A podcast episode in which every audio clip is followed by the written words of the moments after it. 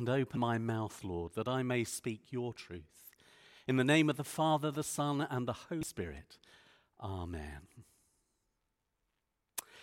Well, when I was a child, I used a program called Play School. Some of you may be old enough to remember, others are going to be far too young. But during that program, children had to guess which of three windows the camera would peer through the round window, the arch shape. And you found out whether you were right. And the camera would then peer through the window, and a story would unfold the other side as you observed what was happening. Today, I want us to observe this story about healing of the ten lepers, but look through the cross. So, what do we see through that window? First of all, I'm struck by suffering. We see ten men, all with a horrible skin disease. They were on that lonely borderland between Samaria and Galilee, forced there to be away from people, in quarantine, if you like, certainly socially distillated. Imagine what life was like for them an awful picture of suffering and need. And it reminds me of TV pictures when there's a flood in the world. Sometimes you often see animals congregating on the remaining land for safe natural enemies gathering together on the same piece of land. Here, need, people of difference were thrown together. And in this story of the lepers, Jews are together with an enemy, the Samaritan. Their common need was the overriding factor. The man with the hands helping the on. And it was a pretty hopeless scene, yet a symbol of the suffering that we see, sadly, in our world today. We live in a world where there is so much illness and grief we recently, many people have experienced unemployment, exclusion, loneliness, all kinds of suffering. We had no idea that a pandemic was about to strike. We had no idea what its impact would be upon the world. And one thing that COVID 19 taught us is not to take things for granted.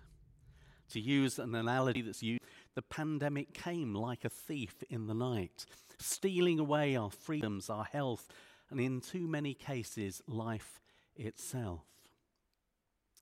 As we're beginning to reclaim those freedoms, as we start to rebuild community, navigating an in between time, if you like, a borderland, and enter a new land, our Jerusalem, we pray, a new normal. How will we respond to that opportunity? Well, I want us to begin by remembering that Jesus stepped into a world of suffering, borderlands, on his way to Jerusalem.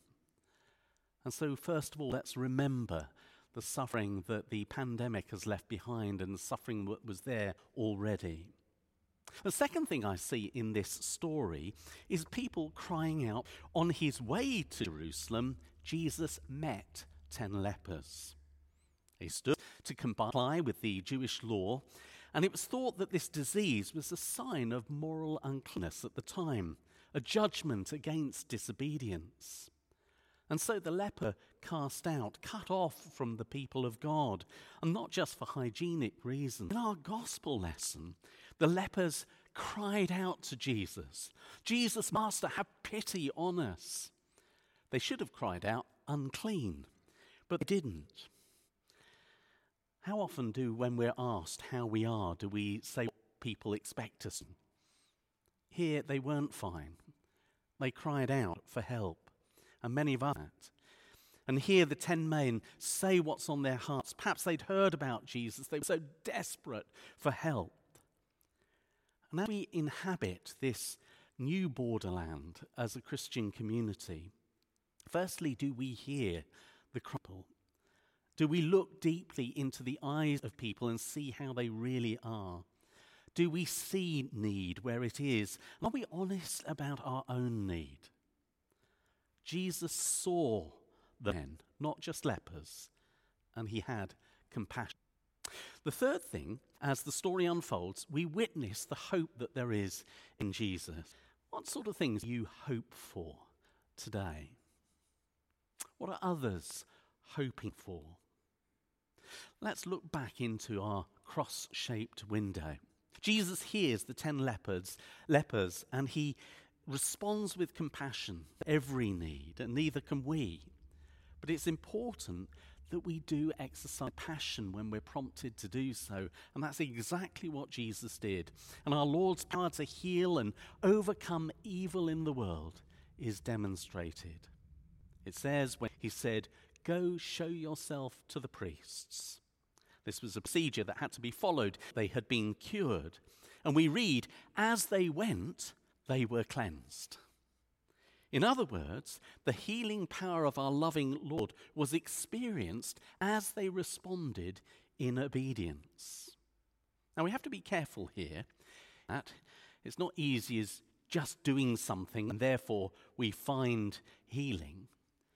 But I do believe obedience is key to unlocking blessing. There is hope in Christ, but we need to listen to what he is saying. The gospel is that Jesus died that we might live, that we might be forgiven, that we might. Are we listening for his voice? And one day, I pray that that hope will be known as Jesus comes again and others will be drawn to him. It's as though as we go and as we day, God is able to do his work, not just blessing us, but blessing others. It's as we live in obedience that we see miracles of his grace, but also we are prepared for his coming.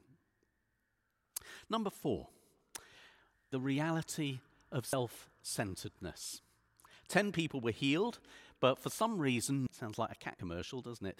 Uh, did not return to thank Jesus. It's difficult to understand, isn't it? Imagine if you'd been healed. Wouldn't you be running and jumping and kissing and hugging? I think I would. I'd want to shake that man by the hand. But that's not what happened. And we don't really know why. We can only guess. Were they too busy. They want to tell everyone, to, to share their news with others. Uh, perhaps they're right. A, a, justice was just being put right, and at last justice had been done. To thank Jesus and went off, and so they all forgot. We don't know the reasons, but all we know is that only one person returned to give thanks. I think sin, for me, is selfishness. The world centers around me and not God and not other people. And sometimes in our self pity, uh, for very good reasons, sometimes we, we forget to be a grateful and a thankful people.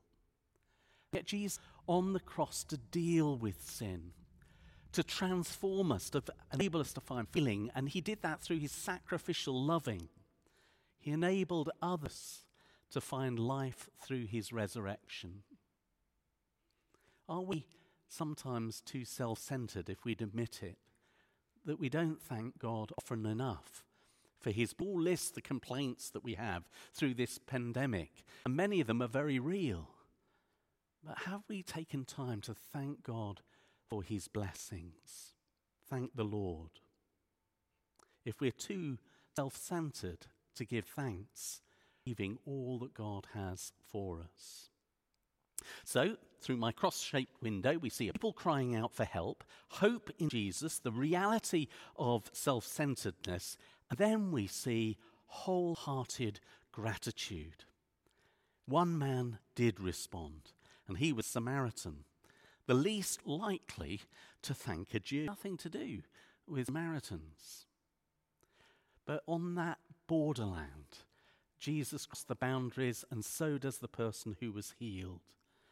And sometimes it's the least likely people who seem to be able to express gratitude. Look at the world of the world. We see the greatest release of praise and thanksgiving. Lays at Jesus' feet, and he gives thanks with a grateful heart. He prostrates himself at the feet of Jesus. He worships him. And he throws his whole self into his thanksgiving, surely a fitting response to God's love and grace. What does Jesus rise and go? Your faith has made you well, or your faith has saved you, is another translation. The man wasn't just physically healed, his eyes were spiritually opened too. And if we, in our community, in our worshipping community, we can actually have a greater spiritual insight, our whole selves into praise, great things can happen and more miracles of God's grace. I believe God has been faithful to us, certainly here at Methodist Central Hall, Westminster, during lockdown. We've witnessed that as a church it in our own families. Even when the worst has happened, we have had that promise of eternal life that has carried us through. Will we be God's thankful people? Will we navigate this borderland thing? We must remember that we will be held accountable for all that is. The pandemic is the greatest challenge that this generation has faced. How are we going to respond? Our epistle lesson reminds us that one day Jesus will come like a thief in the night at a time when no one expects. His coming will involve judgment and salvation. We don't know when this will be. Jesus didn't know when that would be.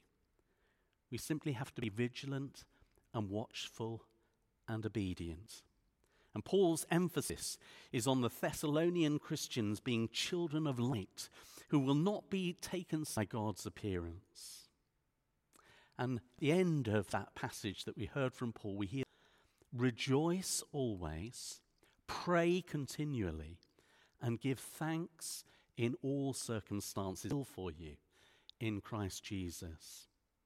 So, my prayer let us rise and go in Jesus' name, serve our neighbors with faith and grace and radical hospitality and sacrificial generosity.